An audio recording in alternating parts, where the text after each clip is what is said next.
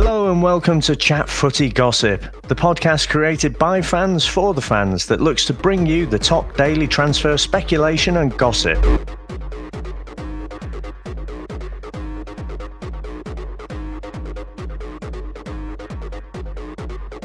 Start with Watford.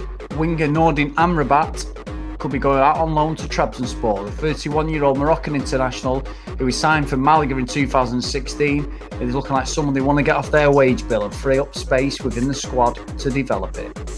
Liverpool goalkeeper Alisson, the Brazilian who everyone seems to have been chasing this summer, have looked like they've pulled out the deal. 57.5 million pound bid was made. Roma won 80 million pound. Liverpool said they're not interested now and they're gonna they're gonna leave the deal.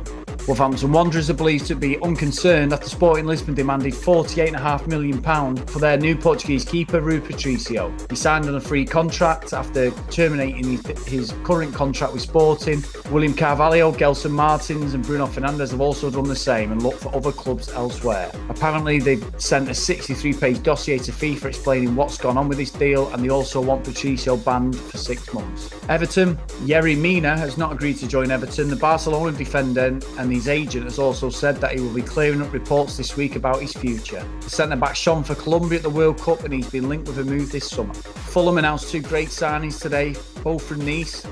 Maxime Lemarchand and Jean Michel Seri both signed. Both are happy and they said it'd be great that they're going to be hooking up together as ex teammates and good friends. It'll help them settle in in the Premiership. The Chat Footy podcast is back later. Myself and Dave dissected the game last night, fresh off the press after that disappointing England defeat in extra time. I thought it was typical England second half, to be honest. They ran out of ideas, ran out of fitness, a few plays off the pace. But semi final is beyond our wildest dreams. I went into the finals not expecting much from England and come out a believer again, even buying an England shirt for the first time in 16 years.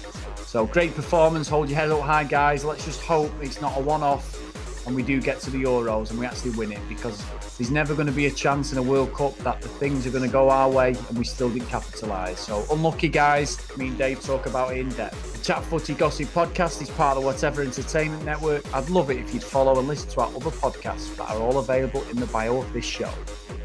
I've been Chris Phelps, a rather disappointing Chris Phelps. All I can say to you guys is Premier League's back in three weeks. Oh yeah, baby. Take care. Bye.